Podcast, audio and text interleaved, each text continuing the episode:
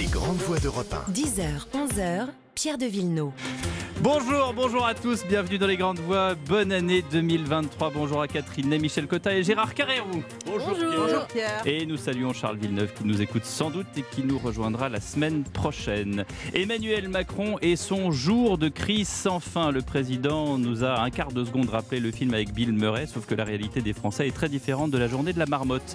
Plan Marshall pour l'hôpital, projet de loi miné sur les retraites mardi, les boulangers qu'on a dû sortir du pétrin, si j'ose dire, en mettant le pistolet sur la tempe des fournisseurs d'énergie. Tout cela donne l'impression d'être sur une barque qui prend l'eau. Va-t-on avoir suffisamment de bras pour écoper? Telle est la question. L'énergie, justement, pour la première fois cette semaine, la question de décorréler le prix de l'énergie au sein de l'Union s'est imposée. Pour l'instant, la France suit l'Union, mais une petite musique monte crescendo. Faut-il sortir du marché européen de l'énergie comme nos voisins espagnols et portugais pour limiter la casse? En Ukraine, un cessez-le-feu. Mais quel cessez-le-feu? Les Ukrainiens l'avaient prévu, l'arrêt des tirs n'a absolument pas été respecté, de sorte que certains Ukrainiens se promettent de ne plus suivre le calendrier des fêtes orthodoxes. Pendant ce temps, le Brésil tempère et prône le dialogue avec Poutine. Est-ce là un nouvel allié du Kremlin Enfin, les obsèques de Benoît XVI se sont déroulées jeudi place Saint-Pierre en présence de 500 000 personnes, d'une ferveur inexpliquée pour un pape si discret qui a plus marqué les esprits au moment de sa démission que pendant son pontificat. Nous poserons la question en fin d'émission. Vous avez le programme, le débat des grandes voix, c'est parti. C'est aux acteurs de la santé que le président a adressé ses voeux hier, avec au préalable une visite au personnel de l'hôpital de Corbeil-Essonne. Le président, comme toujours, a fait de la sémantique son arme, dégager du temps de médecin, retrouver une échelle humaine. C'est par ces mots que le président a appelé à une refonte de l'organisation de l'hôpital d'ici juin. Les mots, c'est bien, mais par où commencer cette euh, réforme qu'on appelle une réforme structurelle, Gérard Carrérou? Et c'est vrai que l'hôpital français. Sans perdre vos mots. Oui, non, mais je cherchais le mot juste. Vous savez, c'est difficile. bon, d'abord, il y, a plusieurs choses. Il y, a, le discours du président de la République que j'ai, comme tout le monde, écoute, enfin, tout le monde, un certain nombre de gens écouté en direct et, en entier, qui est intéressant. On voit bien que cet homme euh, connaît assez bien le problème, ou même très bien le problème. Il en a parlé manifestement avec beaucoup de médecins et de différents euh, corps médicaux. Ça, c'est une chose. Il a, et il est brillant dans l'exposition. C'est vrai. comme d'habitude. Donc ça, c'est pas une découverte. Euh, après ça, on dit bon, mais alors d'accord, mais que ce que je retiens comme élément fondamental qui va peut-être pouvoir changer la vie de l'hôpital, la vie des hôpitaux et de ceux qui y travaillent, bien évidemment, médecins, infirmières, euh, infirmiers, assistants, etc. Toutes les professions médicales qui sont aujourd'hui très, très stressées. Et là, effectivement, je me dis, bah, il n'y a pas, il y a pas, si vous voulez, il n'y a pas là le choc. Alors le choc, ça peut devenir de différentes manières. Ou c'est l'argent, mais ça, il l'a déjà donné avec le Ségur, 19 milliards, et il n'a plus d'argent. Donc, c'est pas forcément l'argent. Mais ça pouvait être une initiative forte.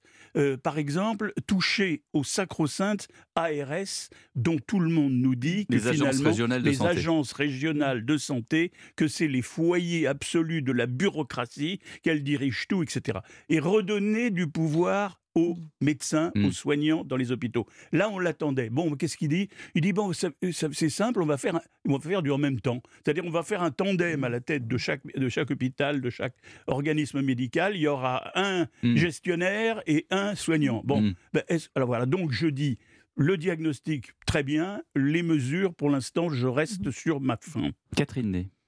Oui, moi je dirais comme euh, Gérard, quand on a écouté, on voit qu'il a, qu'il a, qu'il connaît le problème, qu'il s'y intéresse, qu'il sait parler, euh, qu'il a parlé avec des infirmières, des médecins, et que ce qu'il propose, c'est une meilleure réorganisation. Euh, je veux dire qu'il y a beaucoup de, entre un meilleur travail entre les équipes et un peu chacun, chaque hôpital sera un peu aura une liberté de, s'organiser, ce qui est quand même qui va peut-être faciliter des choses, comme par exemple, on sait très bien que dans des établissements, on pourrait opérer beaucoup plus de gens si les équipes, si on pouvait arriver à mettre ensemble les, anesthésistes, les infirmières et les médecins qui quelquefois n'ont pas les mêmes horaires et tout ça, toutes ces choses-là Bon, tout ça, c'est un, c'est un, c'est un mieux. Dire aussi, le, problème aussi aujourd'hui de l'hôpital, c'est des, c'est les urgences.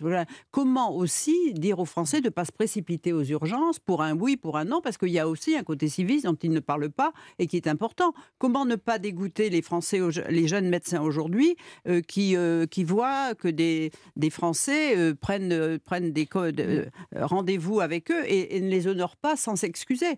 Donc il y a tout un, un ensemble où Mm. tout le monde, tout le monde pêche pour euh, euh, et, et- et ce qui aboutit aujourd'hui à cette, à cette, ce, euh, ce, ce- ce dés- voilà, ce, S- Sur les ce ur- désordre, ce désordre de l'hôpital. Sur les urgences, c'est parce qu'il n'y a plus de dispensaires. À une époque, il y avait des dispensaires, Ben ouais, on allait voilà. aux dispensaires et les Français Oui. vont aux urgences parce que c'est gratuit. S'ils vont Bon, chez le médecin libéral, Ouais. c'est payant. Donc Oui, c'est quand oui. même différent. Michel.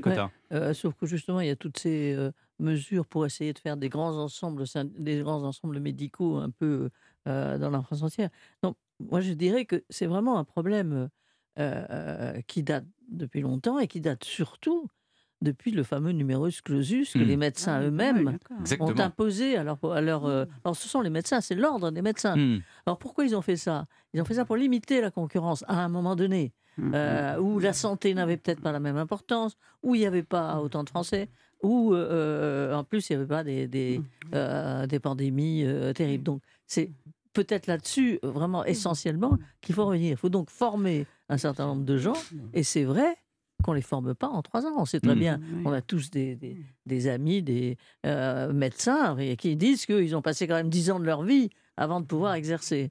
Et ça, moi, c'est ces dix ans en creux C'est 10 ans minimum. hein. Euh, qui, fait, qui font effectivement très peur. Alors ça, je dirais ça. Bon, sur le sur l'hôpital, euh, en principe, il a il a raison de dire qu'il faut à la fois un administratif et un médecin. Mais on a connu ça. Et on sait très bien que dans ce cas-là, les médecins sont toujours contre les administratifs Mm. et les administratifs toujours contre les médecins.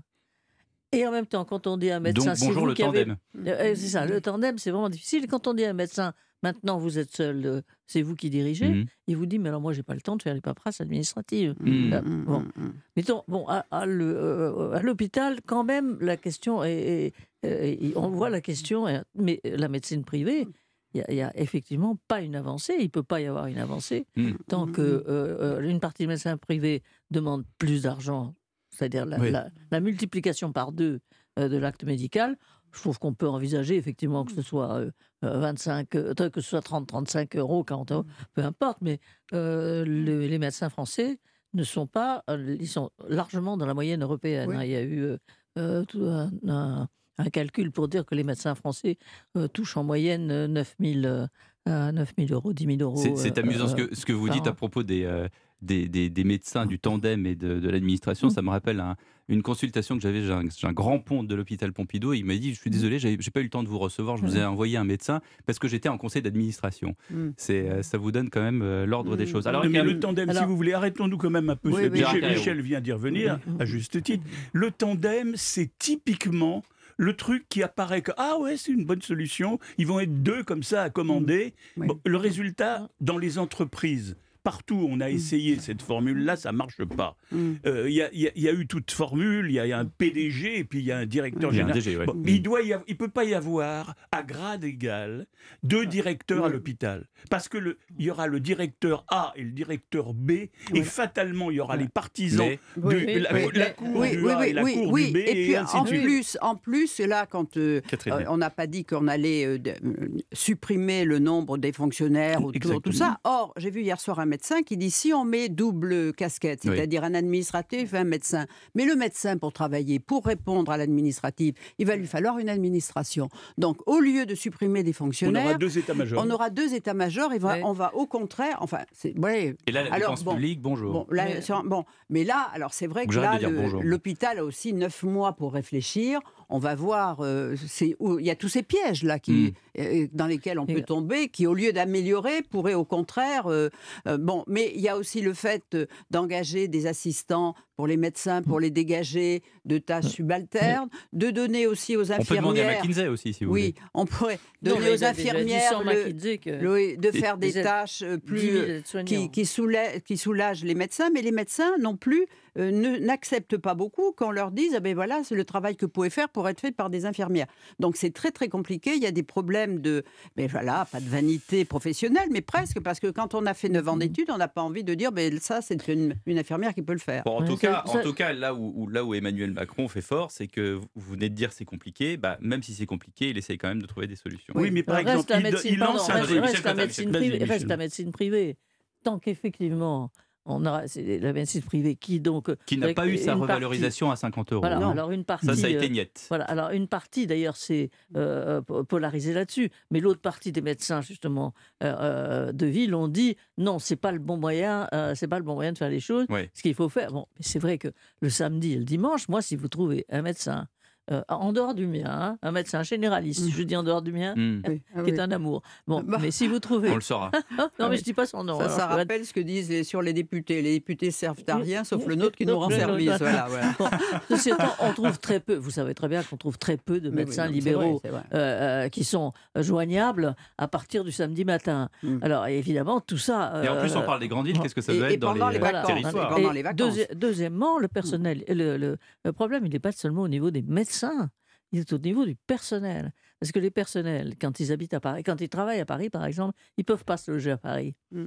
Donc, euh, Ça, c'est vrai. euh, Et il y en a qui c'est font des, euh, difficile. Des a- heures et des heures de transport voilà, et pour ceux arriver qui jusqu'à l'hôpital. ceux qui Oui, oui, oui. désertent, c'est par exemple les infirmières qui finissent par être libérales dans un quartier d'ailleurs où elles piquent euh, euh, euh, Mm. allègrement euh, Et où elles travaillent habitants du beaucoup et elles quartier. font Où la piqûre est 25 plus chère qu'à l'hôpital. Ah On est d'accord, Gérard Carrère. Oui, moi je voudrais revenir sur une proposition qui semble effectivement très intéressante du président de la République. Il dit, et c'est vrai, il y a 6 millions, c'est énorme, 6 millions de Français qui n'ont pas de médecin traitant. 6 millions.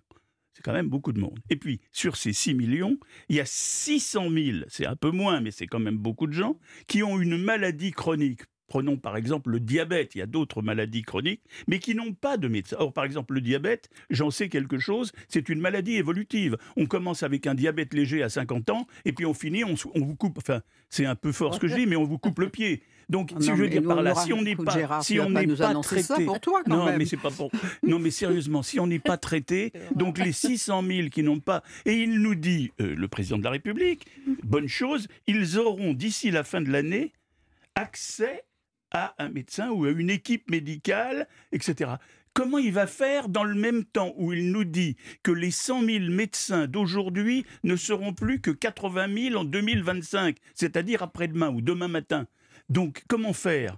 Alors voilà, c'est ça tout le problème. Tout le discours est là-dedans. Il Il nous dit des choses intelligentes, Ouais. intéressantes, mais le comment faire, Voilà. eh ben, on va Eh ben, l'attendre oui. 10 Bon, ans. on aura l'occasion Il d'en faut reparler. 10 ans pour fermer un médecin. Et Voilà, dans. Donc un on a instant- un creux de 10 ans. Après les médecins, on parle des boulangers. À tout de suite. Europe 1, Pierre de Villeneuve. Avec Catherine, Michel Cotta et Gérard Carrérou, jeudi, Emmanuel Macron recevait à l'Elysée les artisans boulangers et pâtissiers pour la traditionnelle galette républicaine. L'occasion pour lui de rappeler son attachement envers l'ensemble des professionnels, des métiers de bouche, de l'alimentation de détail face à ces difficultés qu'ils connaissent avec la crise de l'énergie. Puis finalement, Bruno Le Maire a annoncé, c'était hier soir, un plafonnement qui sera opéré par les professionnels de l'énergie, 280 euros maximum par mégawattheure. Est-ce que c'est suffisant? Pour sauver la situation Michel Euh. Rien n'est jamais suffisant pour sauver toutes les situations. Euh, je, pense quand même qu'il fallait commencer par quelque chose et que euh, c'est sûrement pas mal parce que euh, d'abord, les Français sont très attachés à leur boulanger. Ça- J'ai- ça- Je croyais que vous alliez dire à leur galette. Oh, alors, Ça dépend. euh, puis ça dépend où. Vous savez, les galettes du Sud, les galettes du Eh ben Midi. voilà. bon, c'est pas- enfin, C'est ça. donc les Français sont très attachés à leur boulanger parce que c'est vraiment un lien dans le quartier important et euh, euh, un passage obligé. Euh, faire baisser, comme il l'a fait, euh, les, les, euh, les, les- les plafonds, les, les planchers, si j'ose dire, Mm. euh, je trouve que de la part euh, du ministre des Finances, c'est très très réussi parce que ça a été très vite fait et ça a été en même temps euh, accompagné euh, des petites, des très petites moyennes entreprises qui ont Les aussi TPE et les PME. des CPE et les PME. Donc, franchement, euh, c'est une réponse assez rapide, mais qui, je suppose, euh, ne, su- ne- ne suffira pas euh, si effectivement les prix de la farine euh, montent, que le prix de l'électricité monte, euh, que le prix Les bon, euh, céréales. c'est vrai. Mhm. Ouais, Oui. Ce qui me paraît quand même un peu, un peu curieux dans tout ça, c'est que on parle jamais de, la raison, ni de la raison de l'inflation, euh, ni de la raison de la montée de la farine, euh, ni des raisons euh, évidentes pour lesquelles on est tous dans la mouise, là, en, en l'occurrence, hein, je ne parle pas des médecins, mais je parle des petites et moyennes entreprises, c'est quand même euh, les sanctions à l'Ukraine. C'est quand même à l'origine de ça. Il y a la guerre d'Ukraine qui fait monter la farine. euh, alors, on, accepte, on peut accepter ces décisions, on peut les contester. En tout cas, on ne peut pas dire que l'inflation n'est due à rien, que Hmm. l'inflation est due euh, à, On savait une qu'il y aurait une inflation avec euh, la, la fin de l'argent euh, peu cher. Mais effectivement, la crise en Ukraine a, aggravé, rien. a, a tout aggravé. Ça n'arrange Ouais. rien. Bon, Ouais. on peut dire aussi que euh, l'inflation en France est relativement. Mm. Mais l'interrogation quand même qu'on a tous, c'est l'argent n'est pas euh, in- in- indéfiniment euh, euh, ex- extensible. C'est-à-dire qu'à un moment donné, je vois que euh, Bruno Le Maire a fait euh, quelque chose pour, euh, enfin, une sorte d'institut de, de, euh, surveillance de la dette. Euh, c'est vrai que c'est difficile en ce moment d'envisager, même de prévoir dans notre tête, Mais comment on peut à la fois. Eh oui, d'accord, mais comment on peut dans le court terme donner beaucoup d'argent, Ah bah. parce qu'il y a quand même beaucoup d'argent partout, et dans le long terme dire mais la dette on y veillera, on, on y veillera. Et en attendant, Voilà. ce samedi, vous avez trois manifestations, dont la manifestation des Gilets jaunes qui euh, reviennent. euh, Qui pour, reviennent euh, où Dites-le pour qui- nos auditeurs. qui Qui, va re- défiler d'où à où? Eh bien, écoutez, on, on va le savoir dans un instant vers le ministère de l'économie, voilà, donc euh, qui partent de- dans, dans l'est euh, parisien pour euh, pour manifester. Pourquoi tu as envie d'y aller un- Non, non, je voulais Non. savoir s'ils bloquent le centre comme pendant des mois où c'était c'était un enfer tous les samedis. Oui, enfin, bon, va- cela dit, au-delà des petits problèmes de circulation intéressant. euh, Ca- Catherine Ney, pardonnez-moi, mais c'est un signe le retour Oui. des Gilets jaunes Oui, quand enfin, il faut Oui, voir ce que ça donne. hein. ça donne, faut voir ce que ça donne aujourd'hui. voilà, ça c'est vrai, c'est un signe. Moi, je voudrais rester sur les boulangers une seconde. Oui, mais moi Parce aussi. que les boulangers, oui, bah oui, Oui. toi aussi, Catherine.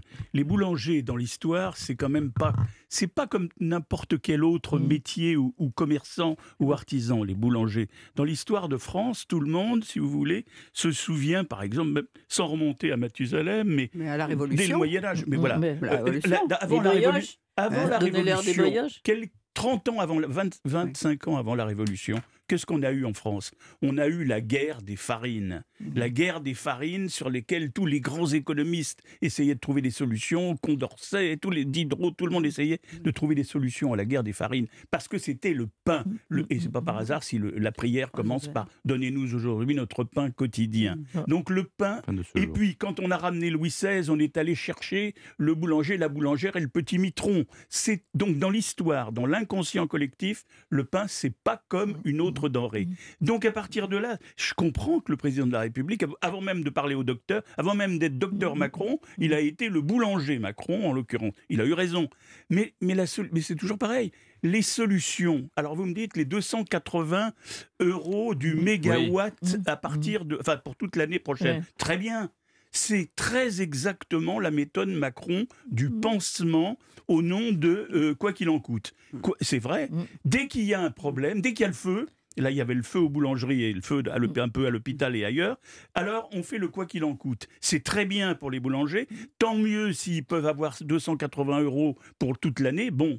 Qui va, oui, mais alors oui. qui va payer? Ben, C'est Mais- pas difficile à comprendre. Ceux qui vont payer, c'est euh, c'est les, les Français, globalement. Les four- Oui. Parce qu'on dit les fournisseurs, ils ont fait des bénéfices. que Ça. Oui, peut-être. En tout cas, ils vont en payer une partie. Mais l'État, c'est-à-dire Oui, il y les a des impôts, fournisseurs qui ont fait faillite, hein, des oui, fournisseurs oui, indépendants qui ont Bien fait sûr, faillite. hein. mais, mais les- mais l'essentiel les sera payé par les, par les contribuables Ben oui, c'est ça. français. faut pas se leurrer là-dessus. Le quoi qu'il en coûte aboutit. tout- Alors, qu'est-ce qui, qu'est-ce qui fait le quoi qu'il en coûte? Il permet, un, d'éviter de trouver les bonnes solutions. En l'occurrence, par exemple, là, c'est le problème de. oh, je ne sais pas si on en parlera tout à l'heure, mais le problème du traité européen de vous. d'électricité. Non, non, mais je veux dire. bien sûr c'est- qu'on en c'est le parle. l'ai problème. dit. Bon, Ouais. voilà. C'est- Si, si on ne s'attaque Ouais. pas au problème Bah du européen de l'électricité, donc qu'est-ce qu'on fait? On remplace par des Alors. chèques. Oui. Et Pour- là, c'est un chèque. Pour, pour Catherine, parce qu'elle elle a un autre métier qui est celui de taxi. Alors, dans, dans le détail, le cortège doit emprunter le parcours suivant l'avenue de Breteuil, la place Henri Queuil, le boulevard Pasteur, la place des Cinq Martyrs, la rue du Château, la place de Catalogne, la rue Vercingétorix, la rue Jean Zay, la rue Froidevaux. Tout ça, c'est le 14e. D'Enfer Rochereau, Angus Blanqui,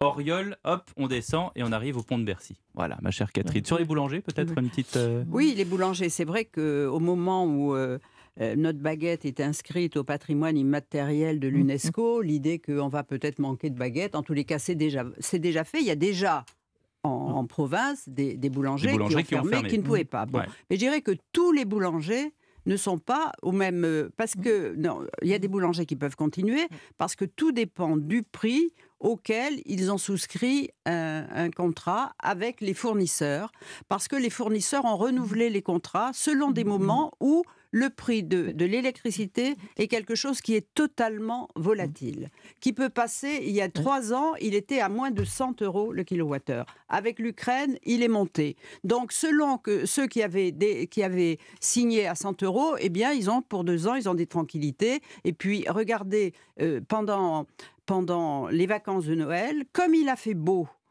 euh, et qu'il y a eu du vent en Allemagne, eh bien tout d'un coup, le prix des éoliennes, le- de, de l'électricité éolienne et le prix et le prix de- du charbon étaient moins chers que l'électricité fournie par EDF qui a formé deux centrales pendant les, pendant les vacances de Noël. Donc vous savez, c'est quelque chose de très compliqué parce que l'électricité est quelque chose qui n'est pas stockable. C'est un prix qui monte et qui descend, mais Et- sur les fournisseurs, je a- dirais que c'est incroyable que les fournisseurs, ils se sont fait beaucoup d'argent pour certains, d'autres ont fait faillite. Je veux dire, en vendant euh, les- les- les- le- Eh ben, on va l'électricité continuer. que On DF va était obligé de leur vendre, On ce qui va est continuer à parler de l'énergie, notamment au niveau européen. À tout de suite. Les grandes voix d'Europe 1. Pierre de Villeneuve. Les grandes voix avec aujourd'hui Michel Cotta, Catherine Ney, Gérard Carrérou et cette crise de l'énergie qui n'en finit plus. Et dans le viseur des oppositions, un fautif, le marché européen de l'énergie, qui serait responsable de tous les maux en empêchant le gouvernement de fixer lui-même ses tarifs. Bruno Rotaillot, Manuel Bompard, Jordan Bardella, tous sont d'accord. Bardella d'ailleurs qui fustige un mécanisme absurde dans un texte publié lundi. Il appelle à, imiter l'Espagne et le Portugal qui sont sortis de ce marché. Alors est-ce vraiment la solution, Gérard Carrérou? Écoutez, moi je participe à, à, ce- à cette cohorte ceux qui croient que c'est un des éléments de la solution. Vous savez, quand on veut, il y a un vieux proverbe qui dit quand on veut tuer son chien, on l'accuse de la rage. Eh bien, le chien, en l'occurrence, qu'on a essayé de tuer, qu'on est en train de tuer, c'est effectivement le nucléaire. Le nucléaire français, on en a parlé souvent ici, donc je ne vais pas m'apesantir sur le nucléaire, mais c'était le joyau du général de Gaulle. Pour abattre le nucléaire français, depuis 25 ans, il y a des gens qui s'y sont employés.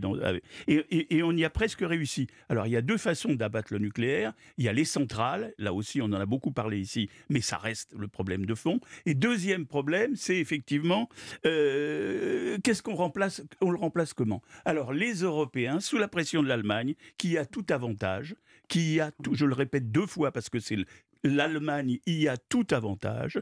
On a fait une liste. On achète l'électricité, on appelle en priorité, pour faciliter le renouvelable, on appelle en priorité les énergies renouvelables. Alors, quand il y a du vent, c'est le, le- Ouais. le- Les éoliennes Les éoliennes. Quand il n'y a pas de vent, c'est le solaire, etc.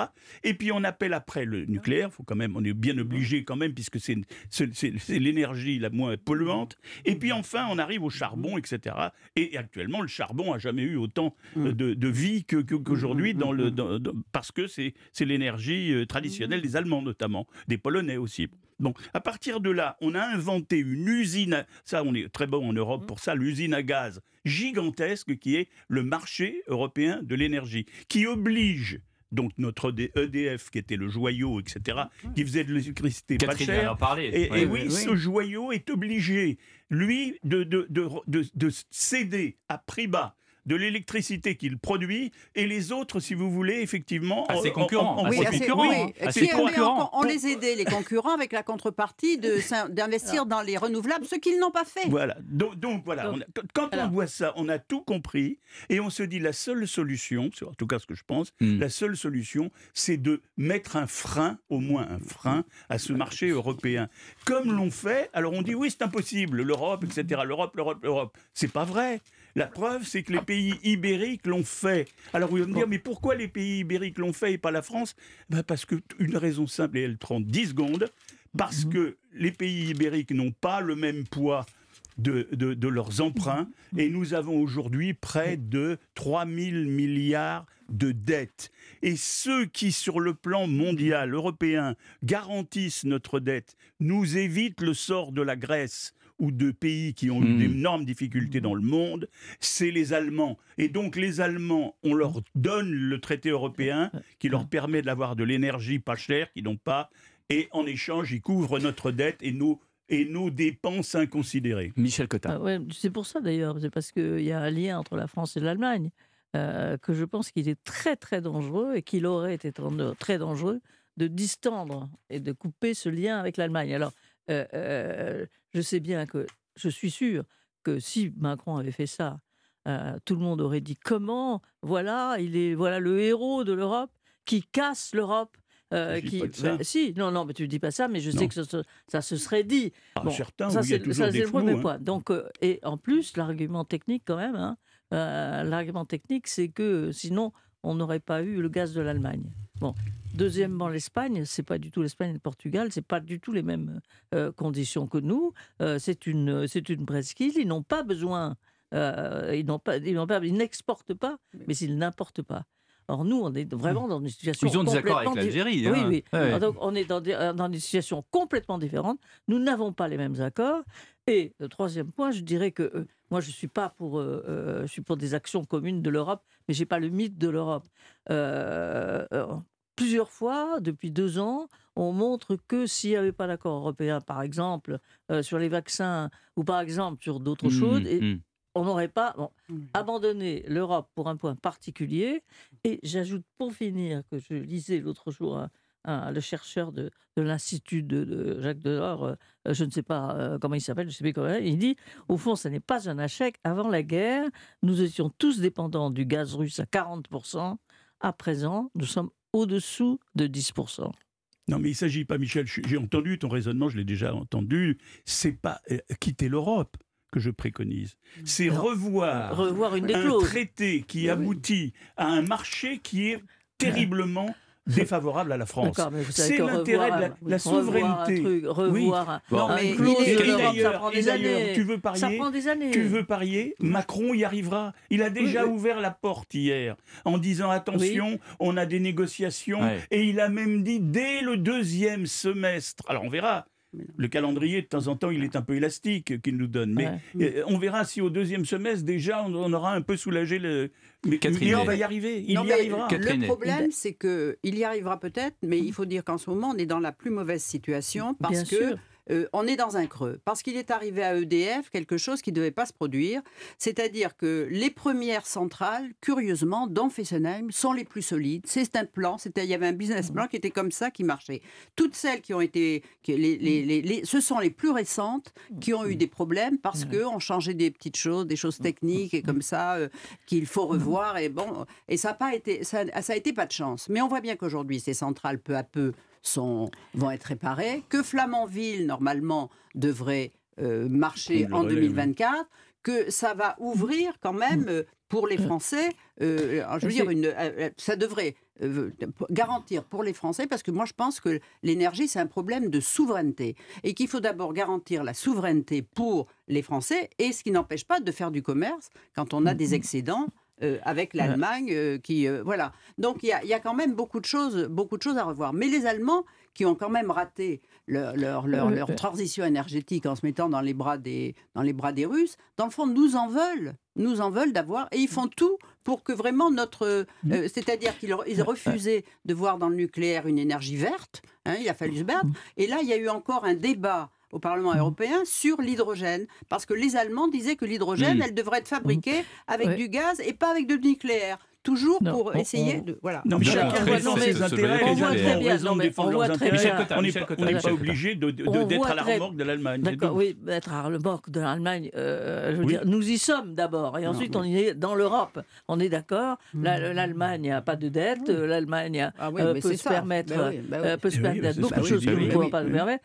Ben, c'est pas une raison pour faire éclater l'Europe. Ou alors vous me dites, Mais vous êtes, vous êtes drôle parce que dans, dans cette assemblée, j'ai été toujours la plus réticente vis-à-vis de, de l'Europe. Oui. Mais là, on me dit, ah, pour ce, pour ce truc-là, ben, il il faut prendre un congé de l'Europe, ce qu'a fait euh, l'Espagne et euh, Et- le et Portugal, en disant on se met à l'écart, à de l'Europe pendant un an. Bon, si Bon. la France et l'Allemagne Général de Gaulle l'avait fait. non, mais hein. attendez, si la France Oui, et l'Allemagne, ne l'avaient pas fait contre l'Allemagne.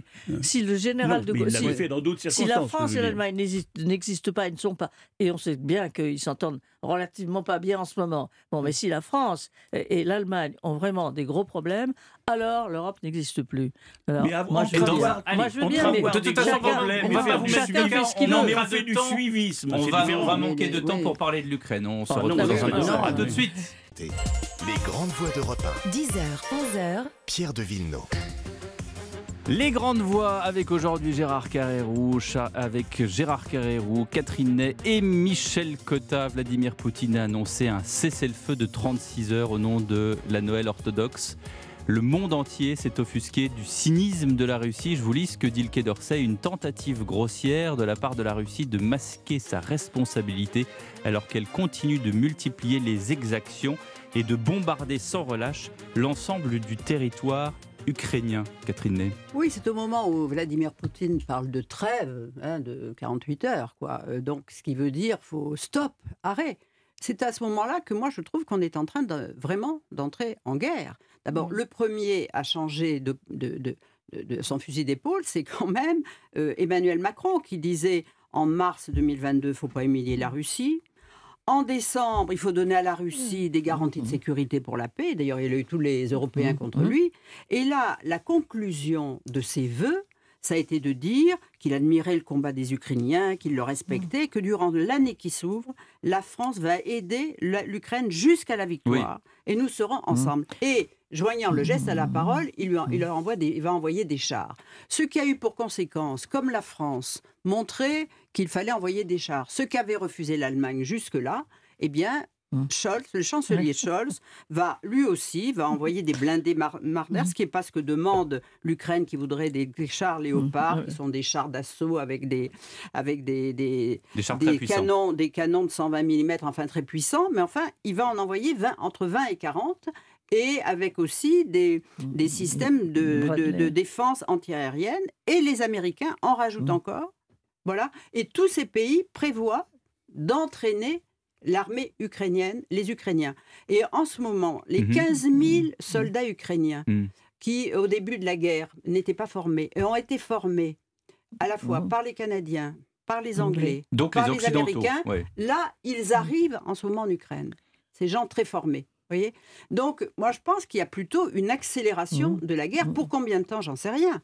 Mais là, alors je comprends que, que le Poutine euh, et, ses- et, et les gens qui l'entourent euh, tiennent des Mhm. propos de plus en plus belliqueux, montrent qu'ils ont des fusées qui peuvent anéantir la planète. Et voilà, donc Mais il y par a un rapport à ce que vous voulez dire, c'est oui. quoi? C'est Pou- C'est Poutine qui dit euh, stop, attendez, pause, oui. on va, on va Eh ben essayer oui. de Non, se, euh, se je- parler Ou est-ce que c'est euh, une nouvelle fois comme avec euh, Bah Non, tiens, allez-y, on vous donne c'est- 48 heures pour partir et puis derrière on bombarde à Ben, va. c'est les deux.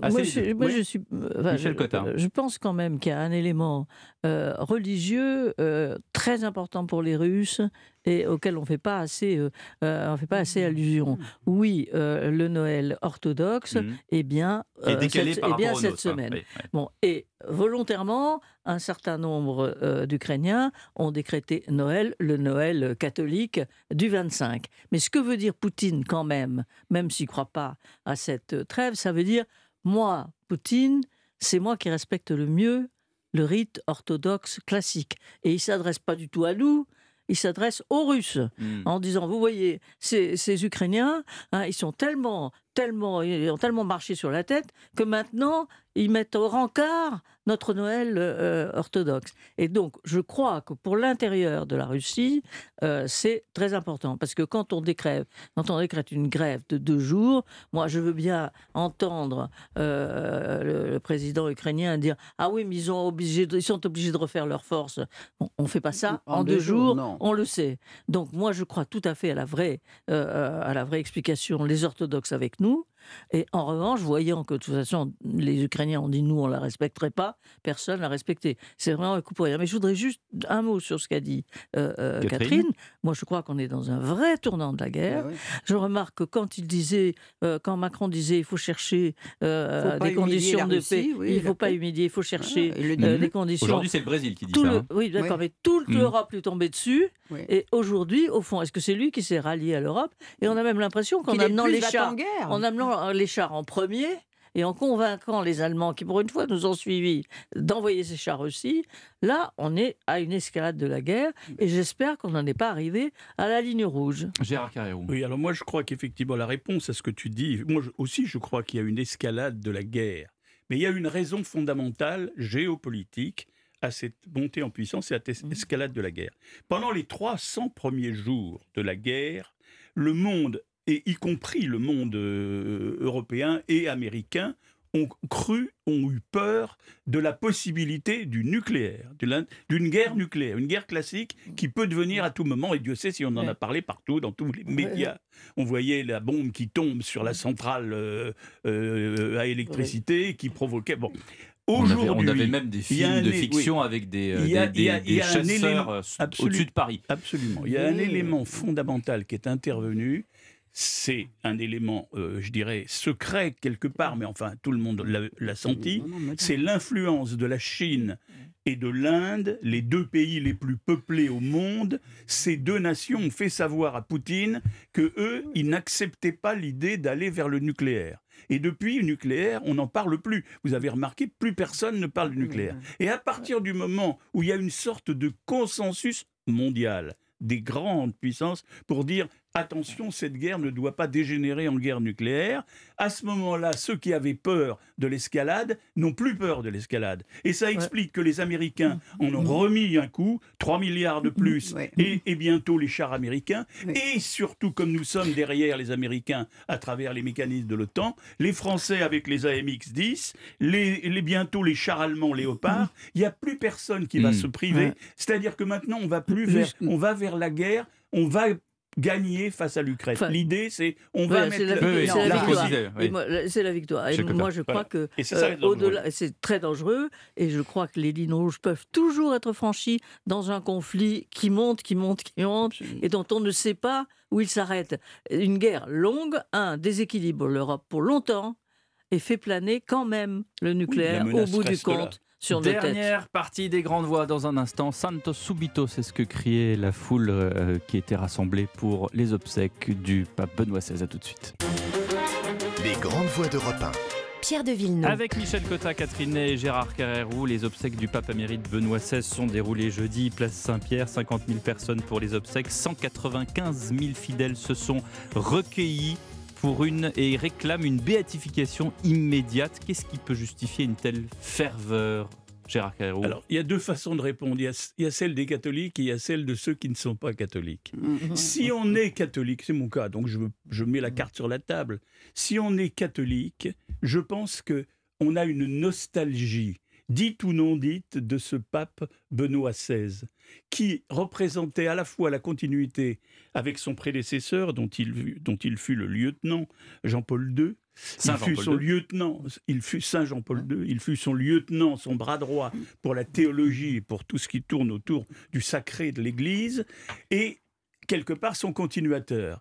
Et dès le début, il avait été, euh, il avait été malmené par ceux qui n'étaient pas catholiques, notamment par la gauche, qui l'ont traité de tout, y compris de nazis, etc. Mais Qu'est-ce qui explique qu'aujourd'hui, dix ans après qu'il se soit retiré, il y a une telle ferveur autour de lui? Je crois que c'est alors permettez-moi d'aller jusqu'au bout, c'est le décalage entre lui et l'actuel ouais, pape. ouais, ouais, Je pense que pour les catholiques, Hmm. même s'ils ne le disent pas ou diront non, non, non, c'est pas ça, euh, une partie des catholiques a la nostalgie de ce Mm. pape qui était d'abord un théologien par rapport à un pape qui, à tort ou à raison, leur apparaît plutôt comme un sorte de, de patron d'une grande organisation humanitaire, Voilà. une espèce de, de grande organisation humanitaire au service des migrants et de, Voilà, ouais. du service. Mais voilà. Service-. Alors, je veux bien que l'é- l'évangélisation et le Christ font partie de l'Église, certes, mais de là à n'en faire que ce seul fonds de commerce, je Oui, trouve que c'est. c'est pas c'est pas incompatible euh, c'est pas incompatible avec euh, euh, ce que je pense. Moi je pense que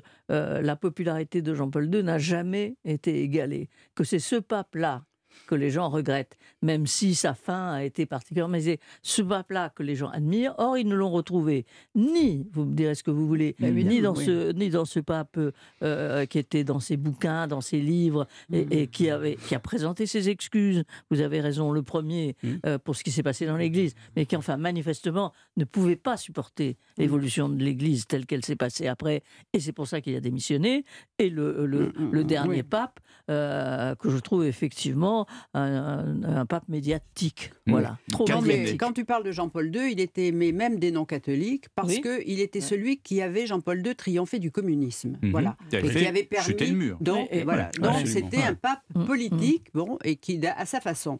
Là, ce qu'aiment moins, à mon avis, les Français, enfin moi, enfin ceux autour de moi, je vois, je sais pas les Européens et certains Européens, du nouveau pape qui fait, comme tu, comme dit Gérard, qui est comme ça, qui a dit aux migrants de de- d'entrer, mais il se rend pas compte qu'il est en train de de- de- d'ôter à l'Église des parts de marché parce qu'il dit aux migrants qui sont tous musulmans, venez en France. Mm. Donc ça veut dire que dans, des villes, dans certains endroits, il y aura bientôt plus de mosquées que d'églises. Donc pour l'Église catholique aussi, je veux dire, elle Vous voulez dire elle- c'est un mauvais représentant Ben, de commerce mais oui, c'est-à-dire qu'il ne, il ne vend pas l'Église, euh, voilà, il laisse les autres. Voilà. Il Mais croit plus à l'Europe. Ouais. Il Il croit pas à l'Europe. c'est un pape ne- sud-américain. c'est un un jésuite péroniste parce qu'il faut. re- Moi, je Mais sais oui, ça parce qu'il a étudié sa vie. Il a été. C'est.